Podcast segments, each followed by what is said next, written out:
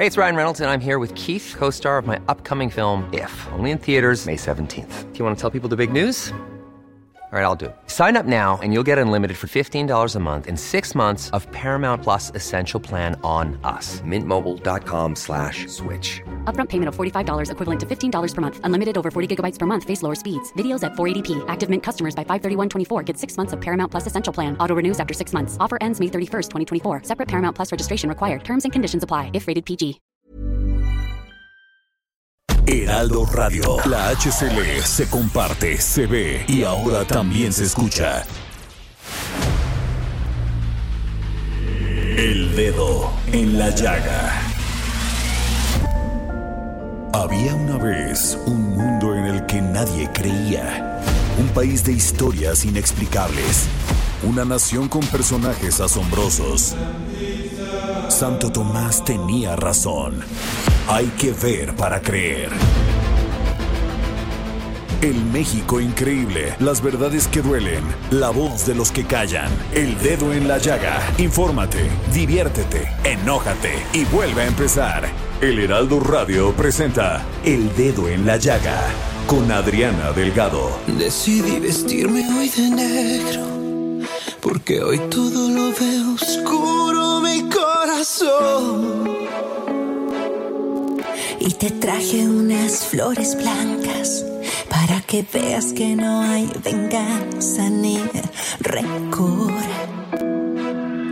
No me veas así con esa cara. Mejor dame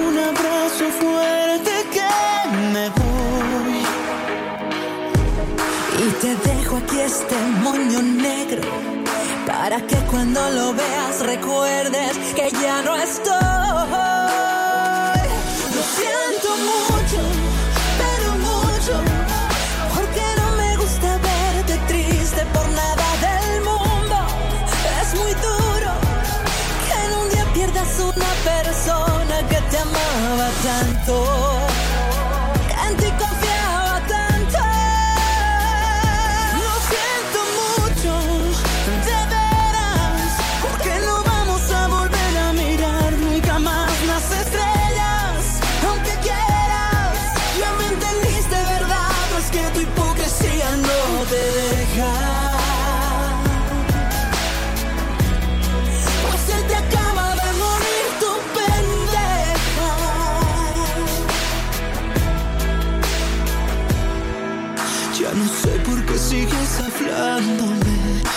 Desperdicias tus palabras porque yo ya no estoy.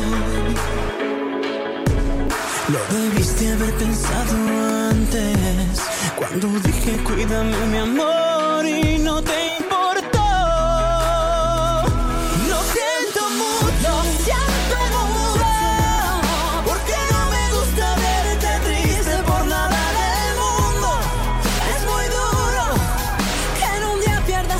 Iniciamos este dedo en la llaga y nos vamos con Fernando Noval.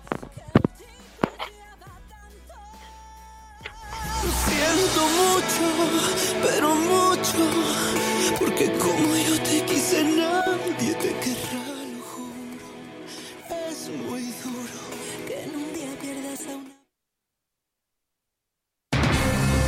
Gracias Adri, estas son las principales notas de la versión impresa en el Heraldo de México. El gobierno de la Ciudad de México informó que al cierre del primer día, 30.000 adultos mayores recibieron su primera dosis de la vacuna de AstraZeneca en Coajimalpa, Magdalena Contreras y Milpa Alta. La jefa de gobierno Claudia Sheinbaum reconoció que hubo retrasos en diversos puntos debido a que las dosis no llegaron temprano en 20 unidades de vacunación y a problemas de logística que prevén resolver desde este día. Mientras que municipios en Nuevo León y Tamaulipas pospusieron la aplicación de la vacuna debido a las bajas temperaturas que provocaron nevadas, aunado al apagón de energía eléctrica que impidió la distribución y arranque del programa. Al mismo tiempo que en el resto del país el plan se llevó sin contratiempos, salvo retrasos y largas filas. El gobierno local recordó que no es necesario hacer filas desde la madrugada y que los kioscos de atención estarán abiertos desde las 9 de la mañana hasta las 8 de la noche.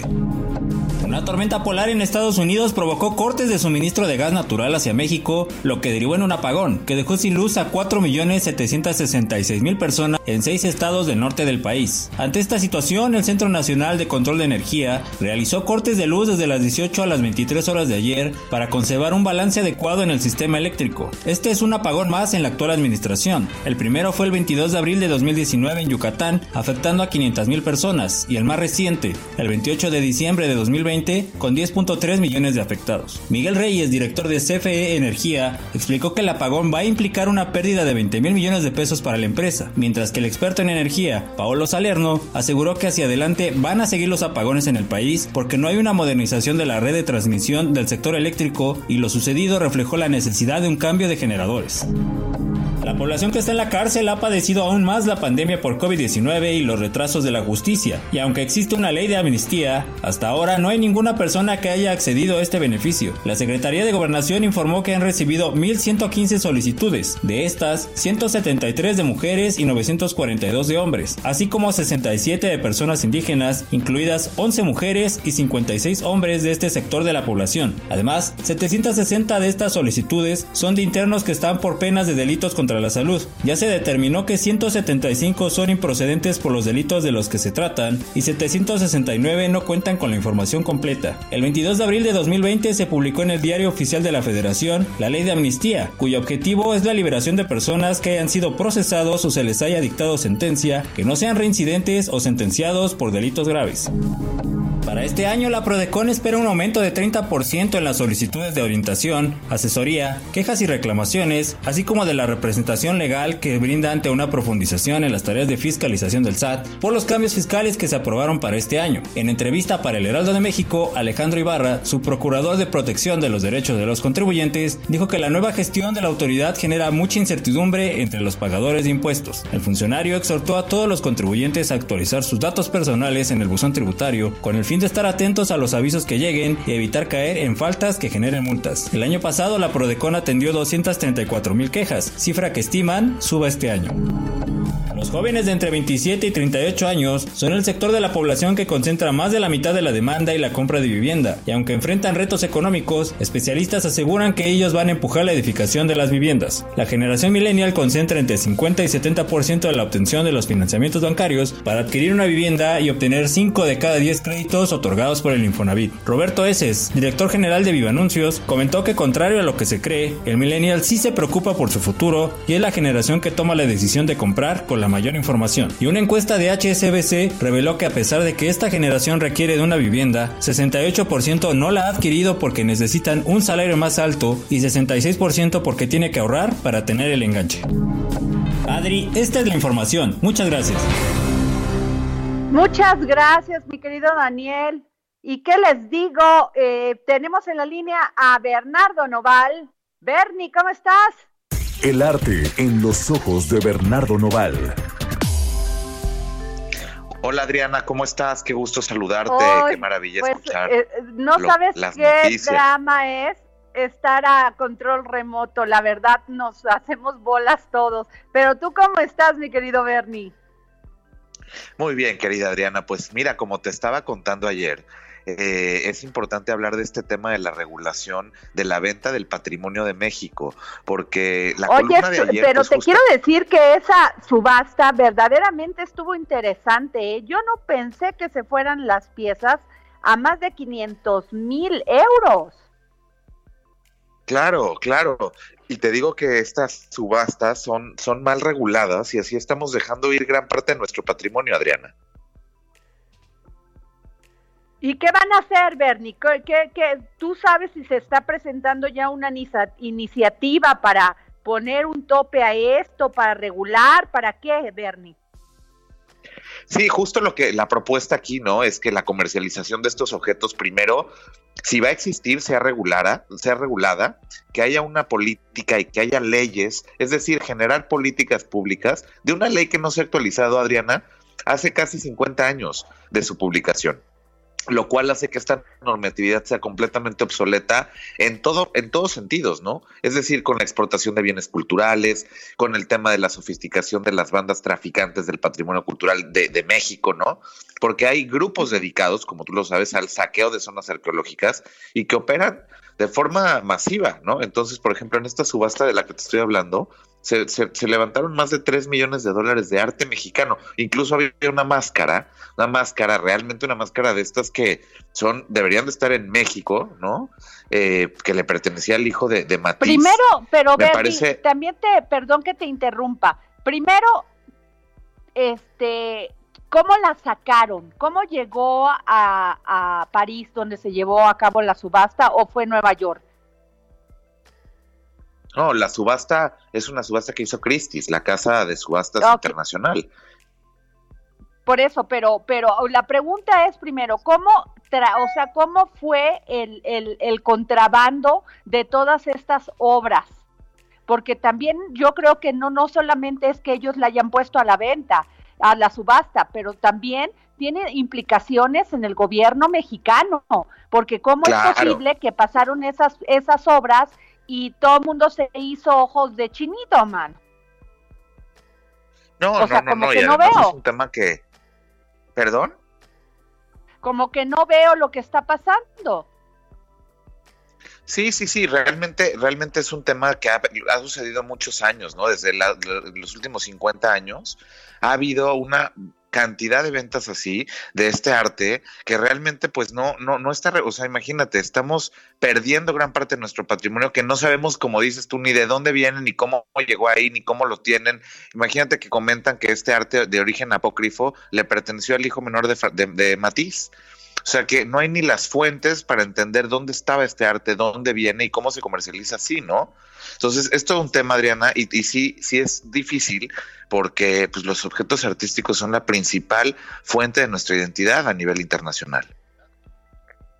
Pues sí, Bernie, pues sin duda alguna es un tema verdaderamente importante y habrá que seguir, el- hay que hacer una investigación y, y pues solicitar que esto no vuelva a pasar. Sí, y, y, y bueno, no sé si hoy ya pudiste ver nuestro suplemento de cúpula, porque de pronto como te pierdo un No. poco la señal, pero no sé si pudiste ver Ajá. no, ya cúpula hoy. no, Bernie, que, bueno, cuéntame pues, de él. Hoy Cúpula es una maravilla, Adriana, porque hablamos de, San Valentín, en el amor, pero el amor en la ópera, en el teatro, en el cine, en la ciencia, y dedicamos este suplemento que de verdad tiene un contenido maravilloso, como cada martes, pero este es muy especial porque nos habla del amor, eh, bueno, de los grandes poetas mexicanos, de la, de la gran, bueno, lo maravilloso que es, por ejemplo, contar con, con, el teatro como una de las vías para, para, enamorarnos, para que ahora que estamos en pandemia, pues el arte ha sido lo que hemos consumido en todo el mundo, ¿no? A través de las plataformas tecnológicas y que siempre pues nos da esa esperanza y nos deja seguir eh, aprendiendo y creciendo, ¿no? Entonces, este suplemento es tan importante por eso, Adriana, lo dedicamos de, de forma pues muy elegante al amor la amistad, pero sobre todo al amor en el arte. Claro que sí. Pues muchas gracias, Bernardo. Te agradecemos muchísimo, como siempre, que estés con nosotros aquí en el dedo en la llaga. Gracias, Adriana, por el espacio y nos escuchamos la próxima semana.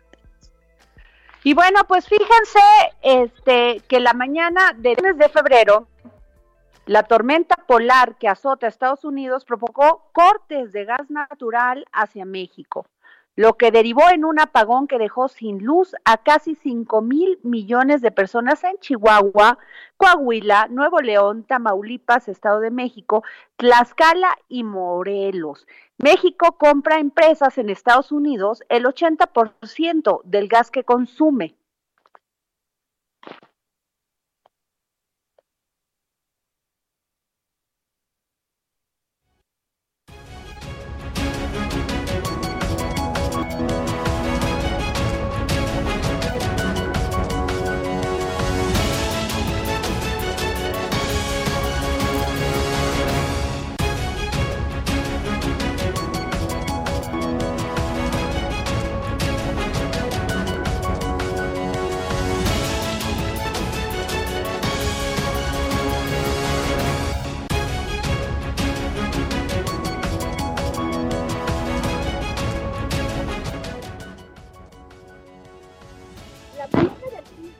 Febrero, la tormenta polar que azota a Estados Unidos provocó cortes de gas natural hacia México, lo que derivó en un apagón que dejó sin luz a casi 5 a 5 millones de personas en Chihuahua, Coahuila, Nuevo León, Tamaulipas, Estado de México, Tlaxcala y Morelos y Veracruz.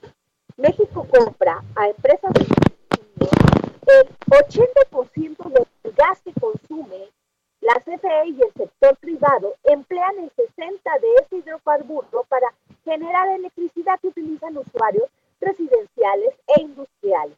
Debido al mal tiempo del norte del país, el sistema operador independiente del Sistema Eléctrico Nacional, SENACE, en conjunto con la Comisión Federal de Electricidad, realizó cortes de luz a las 18 horas hasta las 23 horas del día de ayer para establecer un balance adecuado en el sistema eléctrico. Y pues SENACE dijo que las áreas estratégicas como hospitales no fueron afectadas. Los demás sí, ¿verdad? A las 18.30 horas de ayer el organismo declaró eh, al sistema interconectado nacional en estado operativo de emergencia por bajo margen de reservas operativas. Pero para eso tenemos a Rancef Tech, que bueno, si alguien sabe de energía, de temas de energía, es Rancef. Rancef, ¿cómo estás? Muy buenas, tardes. Buenas tardes, Adriana, te mando un saludo.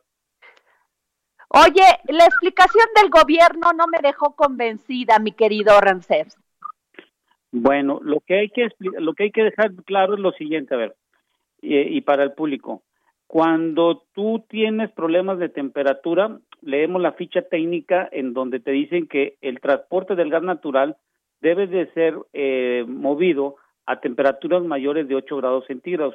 Hemos de recordar que la infraestructura, donde está en la parte de Texas y norte de nuestro país, de acuerdo a datos que he estado revisando de las temperaturas de los últimos 10 años, esto ha sido algo atípico.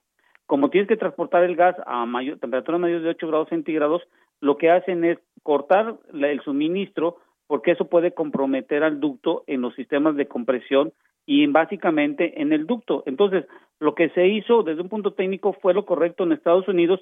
Lo malo es que en México dejó bien en claro que dependemos mucho de la de la exportación que hace Estados Unidos hacia nosotros y a sabiendas que nosotros tenemos gas que podemos sacar como es en la cuenca de Burgos. Oye, pero Ramsés, ¿y esto que dijo el director de la CFE desbalance en el norte del país fue provocado por fríos extremos. La CFE respaldará con sus fuentes de generación el suministro eléctrico. Esto lo puso ayer Manuel Bartlett. Y mucha gente en las redes les contestó y que, y, y, o sea, y mientras la gente se quedó en donde están estas temperaturas hasta bajo cero, sin, sin capacidad para poder este, tener un aparato que les, les que sirviera de calefactor. Sí, y lo que no dijo el, el director de la Comisión Federal de Electricidad, y hay que explicarlo en forma correcta, es de la siguiente forma. Cuando tu tinaco de agua se queda, se, se, se vacía, tú llegas y prendes la bomba de agua y se sube automáticamente el agua a tu tinaco y se llena.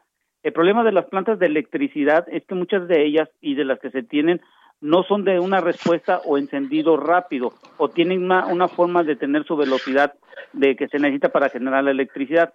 Y esto se deriva principalmente de dos cosas. La primera es que en su momento dado no pudieron prender todas las plantas que supuestamente iban a entrar de carboeléctricas, de diésel o las que son de combustóleo, posiblemente porque no tenían la materia prima como es el, el carbón eh, y los combustibles que se necesitan. Aunado a esto, hay que transportarlo y esto causó un, un desabasco de la energía porque no tenían pronosticado y previsto que tenían que entrar las plantas que comúnmente no entran, aunado que las que cuando hay problemas entran las de reservas, las hidroeléctricas. Esto hay que dejarlo bien claro, eh, Adriana. Esto es la última llamada que tenemos en nuestro país de nivel energético, que si no invertimos en extraer gas natural para el año 2030 y no tenemos centro de almacenamiento de gas natural, nos la vamos a ver bien complicada en el año 2040.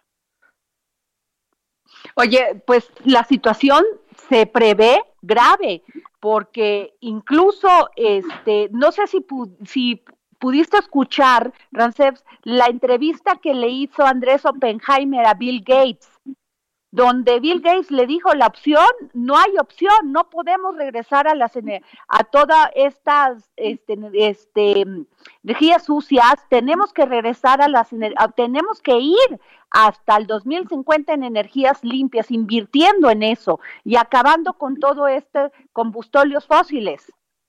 Sí, y lo que es de la, lo que llaman energías limpias, por ejemplo, en, en nuestro país, le llamamos nosotros a todo aquello que produzca 100 kilogramos de dióxido de carbono por cada megawatt producido.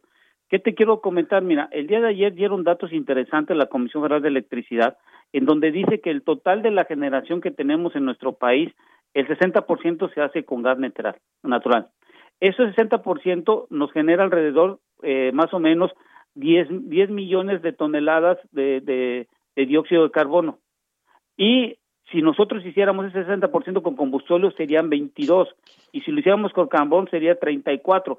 ¿Qué te quiero decir? Que hoy en día el combustible que es más barato y menos contaminante es el gas natural y tenemos que hacer una mezcla correcta entre las renovables y el gas natural, no para el hoy, sino para el futuro.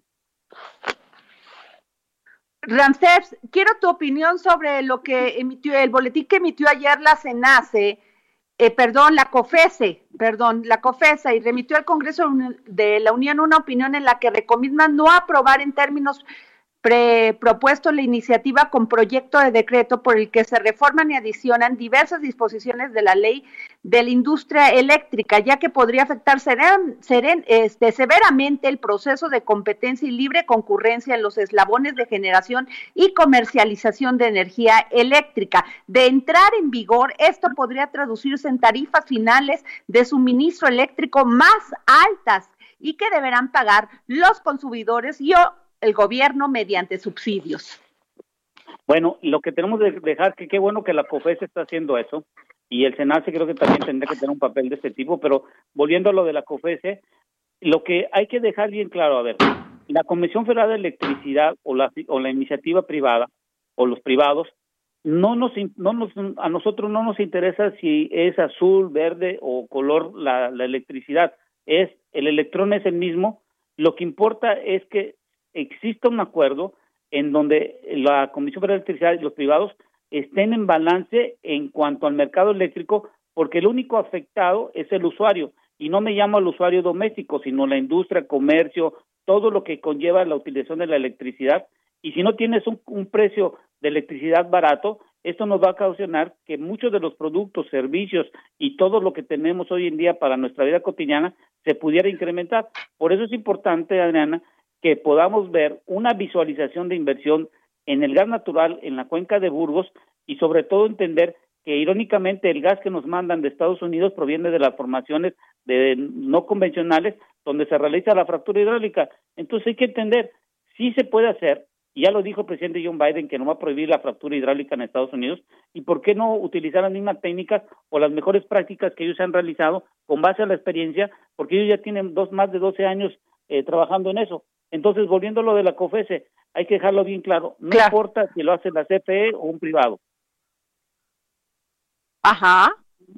Oye, pero Dancef, a mí lo que me preocupa es la discrecionalidad en las compras de energía eléctrica por, por criterios distintos a la eficiencia. También y hay opiniones que yo he escuchado que obliga al subsidio permanente de tarifas residenciales y agrícolas, creando compromisos de gasto insostenible para la federación y la fragilidad de las finanzas de la Comisión Federal de Electricidad.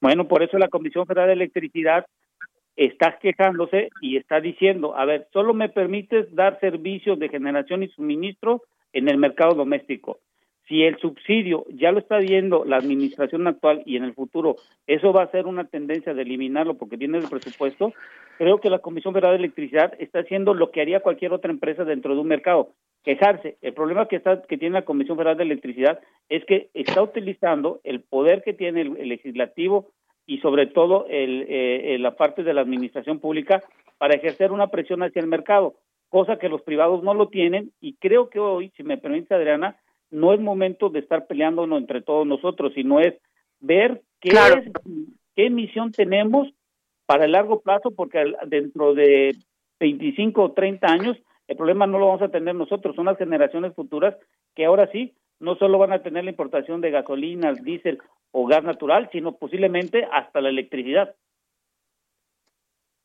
Rancés, nos, nos queda 30, 40 minutos, este, por favor. Dicen que están esperando dos barcos de gas natural licuado en terminales regasificadoras de Altamira y Manzanillo. ¿Vamos a seguir teniendo apagones? Por lo pronto sí, porque el gas que tú estás comentando solo da para un volumen y ese es gas, ese es un gas licuado que hay que meterlo a través de los ductos para poder utilizarse en las plantas de, ciclo combinado o las que son convencionales. Vamos a depender mucho, mucho. que en Estados Unidos se pueda continuar dando suministro. Mm. Muchas gracias, Rancés Pech, este especialista en temas de energía. Nos vamos a un corte aquí en el dedo en la llaga.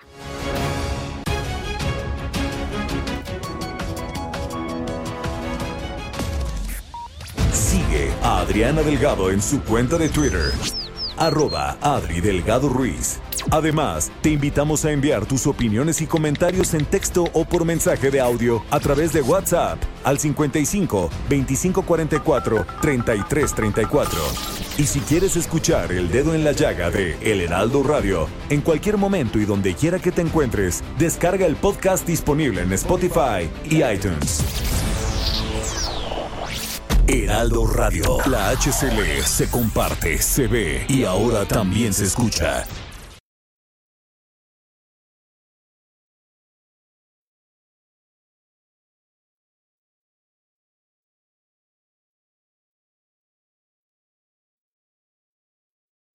Heraldo Radio. La HCL se comparte, se ve y ahora también se escucha. Sigue a Adriana Delgado en su cuenta de Twitter en arroba Adri Delgado Ruiz. Y envíanos tus comentarios vía WhatsApp al 55 25 44 33 34 o 55 25 02 21 04. No me veas así con esa cara. Mejor Ay, regresé con esta canción porque creo que por el aire y por estos vientos la señal anda media media complicada. Y nomás quería decirles que me encanta esta canción de Lo siento mucho con la que iniciamos este dedo en la llaga, porque la canta Río Roma Italia. Y es un tema bien interesante porque ayuda a que las mujeres encuentren una forma de decir hasta aquí. No solo a una relación tóxica, sino a todo tipo de maltrato. Y yo, la verdad, soy fan de Talía y de Río Roma y quiero decirles que siempre apoyaré y estaré del lado del el empoderamiento de las mujeres, no solamente en un esquema electoral, judicial, político, porque creo que las mujeres apenas, apenas se nos está abriendo los espacios, peleamos tanto por esta equidad de género que ya lo estoy viendo, pues ya casi un hecho todavía nos falta mucho, pero por eso quiero decirles que yo estoy muy contenta porque tengo en la línea a una mujer, ahí les va el currículum. Ha sido vicepresidenta y magistrada supernumeraria de la primera sección de la Sala Superior del Tribunal de Justicia Administrativa. Además, comisionada del Instituto de Transparencia, Acceso a la Información Pública y Protección de Datos Personales del Estado de México. Es miembro de la Asociación Internacional de Mujeres Juezas, la Asociación Mexicana de Juzgadoras y la Asociación de Tribunales de Justicia Administrativa en los Estados Unidos Mexicanos. Ocupado cargos de administración pública estatal en el Poder Judicial de la Federación y se ha desempeñado como docente en las licenciaturas de Derecho y Ciencia Política. Actualmente funge como magistrada presidente del Tribunal de Justicia Administrativa del Estado de México, pero no solamente es eso, es una mujer echada para adelante, una mujer que siempre ha peleado las causas de las mujeres y yo la tengo en la línea, lo cual me da muchísimo gusto. Eh, a Mirna García Morón, magistrada, presidente. Mirna, ¿cómo estás? Hola Adriana, oye, muy agradecida. ¿Tú cómo estás? Gracias, de verdad. Gracias. Oye, no, o sea, cuando yo veo que hay mujeres como tú, digo, tenemos muchas esperanzas en este país, mucha esperanza. Y yo quiero preguntarte porque pues eh, la sobre la candidatura presidenta de la Asociación de Magistrados de Tribunales de Justicia Administrativa de, lo, de este país. Cuéntame. Oye, pues muchas gracias. Gracias por darnos la oportunidad de hacernos visibles los tribunales de justicia administrativa en el país. Y pues déjame comentarte que de los 32 tribunales, 23 están presididos por hombres, 9 por mujeres, y el tribunal que yo presido es el único órgano jurisdiccional en el país que conserva una paridad de género. Es bien importante en nombramientos de magistradas y magistrados, o sea, en la parte de la autoridad eh, vertical, pues eh, estamos en tomas de decisiones y eso es muy importante, Adriana. Y pues fíjate que sí, em, eh, tenemos una asociación nacional que aglutina a los 209 magistrados que actualmente estamos en, en el país. Em, y también, curiosamente, hemos tenido 14 presidentes, siete hombres, siete mujeres, y una de ellas, la ahora ministra de la Suprema Corte, la ministra Yasmín Esquivel. Y pues fíjate que somos tribunales como que no somos muy conocidos, pero platicamos con todos, eh, con todos en el contexto público y les decimos que somos los tribunales más ciudadanos. Yo le decía, cuando tú quieres hacer justicia para el ciudadano y reencauzar estos actos eh, para que se vuelvan eficientes en la administración pública, pues aquí estamos los tribunales de justicia administrativa. Y pues sí, eh, estoy eh, junto con mi amigo y compañero de la ciudad, de, presidente de la ciudad eh, del Tribunal de Justicia de la Ciudad de México, el magistrado Jesús Sanlem, pues estamos presentando nuestra candidatura para la Asociación Nacional de Tribunales de Justicia Administrativa del país. Y pues bueno, lo que, lo que pretendemos es visibilizarnos en la esfera pública, ¿no? Eh, yo quiero hacer una dialéctica como la que aplicas en tus columnas. Claro. Me gustó mucho la de justicia misógina. Mirna, y, yo te quiero preguntar, ¿y qué políticas, ah, gracias, qué políticas públicas piensas implementar de llegarse a dar esta presidencia? Gracias. Pues fíjate que tomando eh, este artículo muy interesante que tú hiciste de justicia misógena, pues eh, visibilizar sobre todo lo que es la justicia administrativa, porque tú haces una pregunta detonante en ese artículo. ¿Qué hace falta para que las autoridades actúen en forma de vida y diligente? Y planteas el tema del feminicidio de Mariana Sánchez. Y por ejemplo, ahí entra a contexto la visibilidad de nuestros tribunales. Y, este, no sé si, si sepan tus, eh, tu auditorio que nosotros somos competentes en la vía administrativa para sancionar a servidores públicos omisos, como el caso de la directora de Senosocomi, por abuso de funciones, como lo habla la Ley General de Responsabilidades, o por acoso sexual, como lo habla la, eh, como lo prevé la Ley de Responsabilidades local. Somos actores relevantes para empoderar al ciudadano. Y por supuesto que vamos a ejercer eh, atribuciones eh, y en el marco que beneficien a los tribunales porque queremos fortalecernos con los mecanismos, con los presupuestos, que es muy importante, Adriana, pero queremos visibilizarnos en la necesidad de la ciudadanía. Les digo, si, si cuando conoces realmente lo que, lo que nosotros hacemos, te percatarás que en toda tu vida como ciudadano necesitas de nosotros, de la justicia administrativa, porque estás en temas de tecnología, deporte, cultura, instalaciones, protección civil, tránsito, permisos, eh, en todo eso intervenimos nosotros. Tenemos figuras en las que se puede empoderar a los ciudadanos. Hay dos figuras muy interesantes. Queremos hacer comparaciones de las legislaciones a nivel estatal para que nos permitan ir normando figuras que sean de beneficio, pero que sean al alcance de todos los ciudadanos en el país, porque actualmente solamente, por ejemplo, la tenemos dos estados, el Estado de México y la Ciudad de México, una figura que se llama Acción Popular o acción colectiva, es una manera en la que la ciudadanía defiende o protege sus derechos eh, de intereses colectivos. Te pongo un ejemplo. Cambio de uso de suelo. Un municipio, una alcaldía da eh, cambio el uso de suelo sin haber aplicado el principio de debido proceso. Antes, estas figuras eran impensables y los ciudadanos no podríamos hacer nada. Una manifestación tal vez, pero se queda en la manifestación. Hay que ir a los actos, a los actos jurisdiccionales concretos que nos permitan modificarlo. Y esto lo hacemos nosotros. A través de la acción popular, eh, por ejemplo, un, eh, regresando al tema de la alcaldía, ese es el cambio de uso de suelo. pero no es la naturaleza de esa zona de acuerdo al plan de desarrollo. ¿Tú pensarías que un grupo de uno a diez ciudadanos tiene la posibilidad de revertir esa determinación que ya está tomada por la autoridad? Sí, y la tiene a través de nosotros, de los tribunales de justicia administrativa.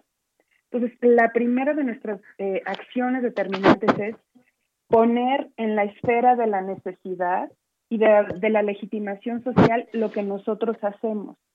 Por supuesto, ir fortaleciendo nuestros tribunales porque, dicho sea de paso, pues somos el contrapeso y los revisores de lo que hacen las autoridades administrativas en los ámbitos ejecutivos y en los ámbitos municipales o a nivel de las alcaldías.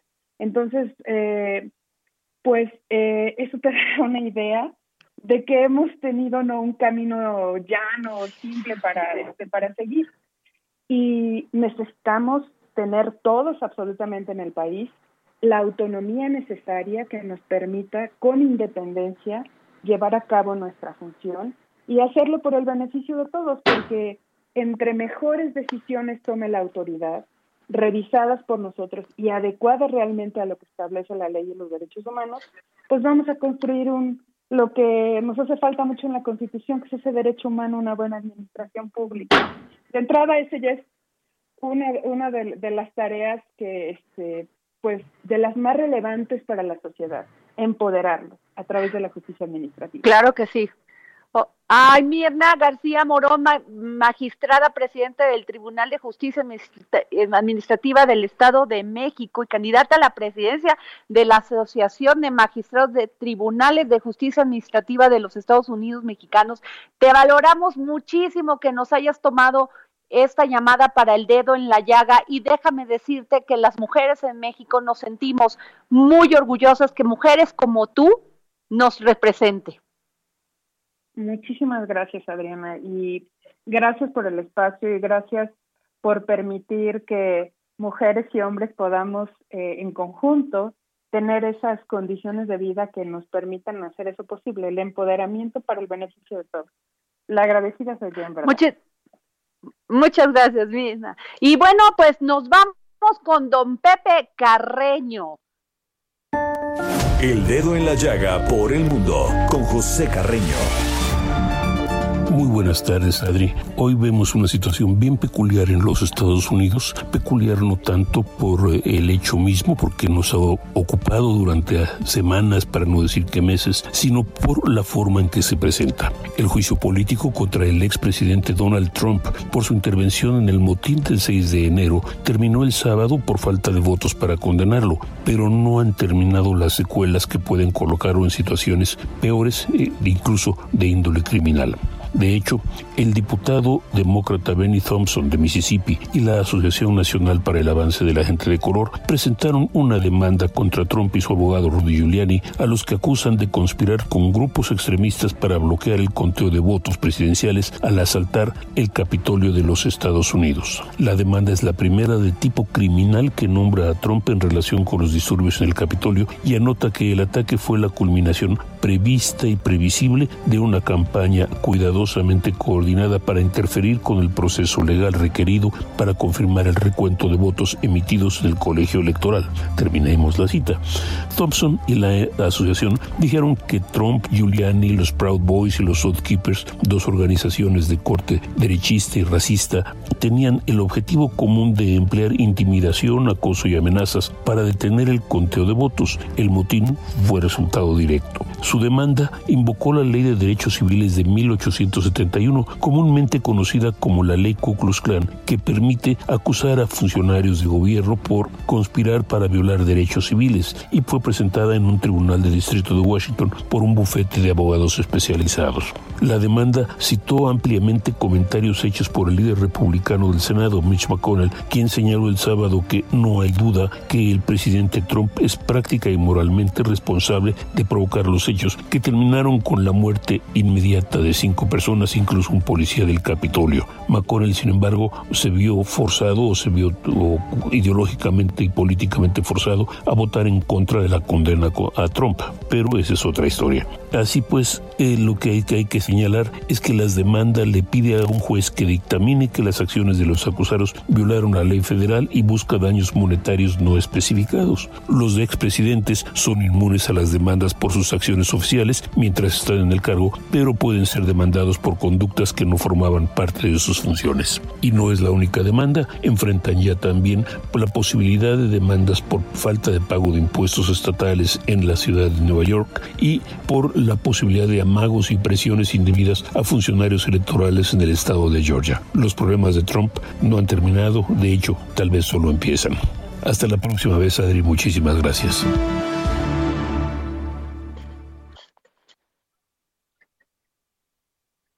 Bueno, pues muchas gracias, don Pepe Carreño. Y bueno, nos vamos porque tenemos una entrevista muy importante. Ya tenemos a Samuel Prieto en la línea. Acá andamos. Buenas tardes, Adriana. Qué gusto me da saludarte y, saber que ya te estás recuperando. Así, ya ahí voy, ya voy. Este, todavía di positiva la semana pasada, mi querido Samuel, pero pues echándole muchas ganas a esto de estar contagiada de COVID. Estoy cuidándome, siendo muy responsable, poniéndome mi cubrebocas y tratando de cuidar también a las personas que me rodean. Así que hay que tener muchísima sensibilidad sobre eso y mucha paciencia, porque esta es una enfermedad que requiere muchísima paciencia, muchísima fuerza interior. Así, pero bueno, te voy a decir que, tenemos, estamos de manteles largos, porque no solamente es una mujer que yo admiro mucho, no saben además qué guapa es, inteligente, muy talentosa, sensible y además pues compartimos algo en común que es la libertad. Tenemos en la línea a Antonella Martí, politóloga internacionalista, directora del Centro de Estudios Americanos, y quiero decirles que no se pueden perder su podcast que está en este en en ay se me fue el nombre ay este, a ver de, de, de que mandé de, ay, se me fue el nombre de la, de la, de la aplicación, que es que estoy mal, este COVID no me ha dejado muy bien, pero bueno, Antonella, ¿cómo estás? Bueno. Hola. Ok, te estoy escuchando a vos, pero no escucho más nada. Todo entrecortado lo escucho.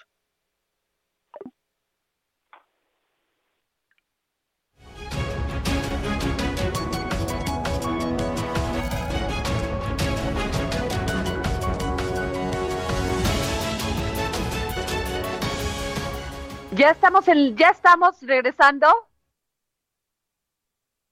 Este, por favor, ¿me puede decir producción si ya estamos, si me oyen perfecto? Antonio, tardes. No sé si, si este, alcanzamos a, este, discúlpame porque yo estoy confinada por el COVID y en donde estoy ahí está soplando un viento espantoso y esto a veces hace que la, que la señal se complique. ¿Me escuchan bien, este Samuel? Pues aquí estamos. Antonella, también quiero saludarte. No, creo que, que ya Antonella se fue, es que está también la señal muy complicada, pero necesito que producción nos esté avisando. Pero Samuel, a ver, te estoy, este, ya te pregunto, ¿liberal o neoliberal? que se tiene actualmente, ¿no? Y es más, considerando que Ahora se habla mucho, por ejemplo, de los 36 años anteriores que fueron el llamado periodo neoliberal, pero fíjate que la reflexión es interesante. ¿Qué es realmente ser neoliberal y por qué los liberales o quienes dicen ser liberales acusan a los otros, a los que también llaman, por cierto, conservadores, de ser neoliberales? ¿no? E, esa parece ser una contradicción. Eh, básicamente el neoliberalismo es una eh, es, es una manera de retomar el liberalismo, eso sucedió desde la década de los 30 del siglo pasado, para aplicarse al sistema capitalista, pero básicamente pues eh, son liberales contra liberales, acusándose a uno, unos a otros de conservadores. Ese es un, eh, esa es una gran paradoja, ¿no?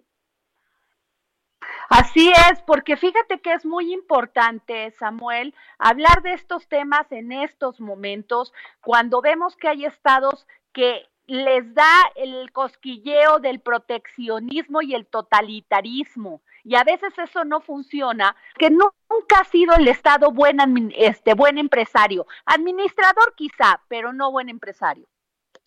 Sí, claro. Hay que recordar, por ejemplo, que aquí en México antes de aquellas famosas privatizaciones que todo el mundo de alguna manera como que satanizó por la manera en que sucedieron, eh, el Estado era dueño de 1.155 empresas, no, no, nada más del metro de la Ciudad de México o de la empresa telefónica o de la eh, segunda televisora hoy más importante del país, no, no solo de esas empresas, era dueño hasta de bares, de hoteles, de fábricas de bicicletas, bueno, los cines eran del Estado, ¿no? Y todas esas empresas reportaban utilidades nulas y por supuesto su administración era opaca. Quienes dicen que ese, esa es la fórmula para regresar, pues no, básicamente lo que están asumiendo es una eh, posición neosocialista que va muy en contra de la globalización y de la forma hacia la que está avanzando el, eh, el mundo hacia nuevos horizontes, ¿no?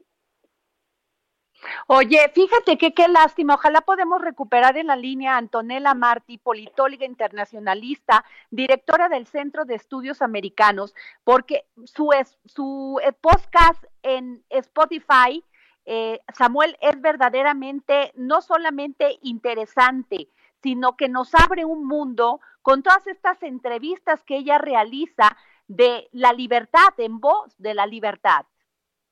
Así es, eh, básicamente el tema central es justamente el liberalismo económico y cómo es justamente que es mejor eh, la libertad eh, que, que permita al libre mercado, que permita crear empresas, que permita construir innovación, que construya que permita la competencia de precios, porque eso genera bienestar, eso genera competencia, eso genera empleos bien remunerados y por supuesto una prosperidad incluyente que es súper importante en la sociedad. Definitivamente la Ya tenemos lista Antonella, Samuel. Permíteme que te interrumpa. Antonella, muy buenas tardes. ¿Cómo estás? Hola, muy buenas tardes. Eh, un gusto saludarlos. Muchas gracias por la invitación. No, al contrario, Antonella, somos tus fans porque te seguimos podcast a podcast sobre el liberalismo económico que tienes en Spotify. Verdaderamente lo recomendamos a todos nuestros radioescuchas que nos, que nos tienen, que pues son fans del dedo en la llaga y nos escuchan en todo México. Antonella, la pregunta sería, ¿liberal o neoliberal? Muchas gracias por la recomendación del podcast. Eh, muchas gracias por eso. Mira, yo siempre eh, que a mí se, se, me refiere ¿no? a la palabra neoliberal y esto paso a citar a, Mario Vargas Llosa, ¿no? El premio Nobel eh, peruano. Él dice que a lo largo de, una trayectoria muy larga todavía no ha conocido nunca a un neoliberal, ¿no? Y pareciera ser que a pesar de todo, eh, en todas partes hay políticos, ¿no? Con distintos sesgos ideológicos eh, que se refieren al neoliberalismo y hablen de determinadas personas como neoliberales. Yo creo que acá lo que tenemos que hablar, al menos yo como liberal, eh, de la defensa, ¿no? Una defensa cabal de la palabra liberal. Eh, y lamentablemente, eh, a partir de los años 90, con distintas políticas a lo largo de América Latina, que no han sido liberales, ¿no? Al contrario, que han tenido ciertos tintes intervencionistas, privatizaciones corruptas, ¿no? Que no se han hecho como se deberían hacer, con aumento del gasto público, de la deuda, de la presión tributaria. Digo, todos aspectos que confluyeron en experimentos políticos en Latinoamérica eh, que terminaron de mostrar una vez más que el intervencionismo no funciona. Pero la cuestión acá es que a esos años 90, a esos experimentos, muchas de las personas que hablaban ¿no? de estos proyectos políticos se decían liberales, ¿no? Y fue lo que se conoce luego como este neoliberalismo, que es algo, eh, digo, para mí es una palabra que se utiliza mucho para em, eh, referirse de manera peyorativa al liberalismo cuando es la antítesis en realidad del liberalismo. Y creo que en eso tenemos que hablar mucho de, eh, e incluso el lenguaje político, ¿no? De lo que hablaba, de lo que decía Orwell, ¿no? Cómo está diseñado muchas veces para lograr que las mentiras parezcan verdades, ¿no? Y esto sucede mucho a lo largo de América Latina. Pero yo me refiero siempre a la palabra liberal, ¿no? Porque el liberalismo respeta absolutamente siempre todas las libertades eh, y el liberalismo cree y apuesta en los individuos, apuesta por los individuos, porque cada individuo pueda salir adelante, progresar y hacerlo a través del esfuerzo, ¿no? del mérito, eh, de poder progresar y salir adelante sin depender de un gobierno. Por eso apuesto mucho por, por la palabra liberal. Muy bien. Samuel, por favor. Eh, claro, y en ese, en ese mismo sentido, eh, es bastante complicado entender cómo, por ejemplo, un gobierno que se eh, puede catalogar o que se autocataloga como liberal, trata, por ejemplo, de expropiar o, de regir demasiado en industrias que se consideran estratégicas como por ejemplo la energía, las telecomunicaciones, la sobreregulación de empresas. ¿Cómo se puede entender esto? parece una clara contradicción, ¿no? Es, es exactamente, sí, una, una gran contradicción, Samuel. Em, y esto lo hace, es un juego, ¿no? al, que, al que recurre mucho, muchas veces la izquierda, ¿no? Para, para asociar las ideas liberales, que son las que efectivamente funcionan, ¿no? Las ideas del libre mercado, eh, que históricamente a lo largo del mundo y donde sea que hoy veamos un país exitoso, en ese país abunda el mercado y no el Estado, ¿no? Y no las regulaciones, y no la burocracia, y no las trabas estatales. Eh, pero claramente creo que eso es muy fácil de definirlo. Si un gobierno no respeta la propiedad privada, eh, está muy lejos de ser liberal. Está eh, eh, pues, es, la antítesis del liberalismo, ¿no? Porque el liberal respeta siempre cabalmente la propiedad privada y no cree en las expropiaciones, ¿no? Pues yo les agradezco mucho. Se nos va, viene la guillotina de la radio. Samuel, Antonella Martí, Samuel Prieto, Antonella Martí, gracias por haber estado aquí en el dedo en la llaga. Les valoro mucho que nos hayan, que hayan participado en este debate. Libertad o neoliberalismo, o, o neoliberalismo. Hasta luego. El Heraldo Radio presentó El Dedo en la Llaga con Adriana Delgado. Heraldo Radio. Imagine the softest sheets you've ever felt. Now imagine them getting even softer over time. That's what you'll feel with Bowl and Branch's organic cotton sheets. In a recent customer survey, 96% replied that Bowl and Branch sheets get softer with every wash. Start getting your best night's sleep in these sheets that get softer and softer for years to come. Try their sheets with a 30-night guarantee. Plus, get 15% off your first order at bowlandbranch.com. Code BUTTERY. Exclusions apply. See site for details.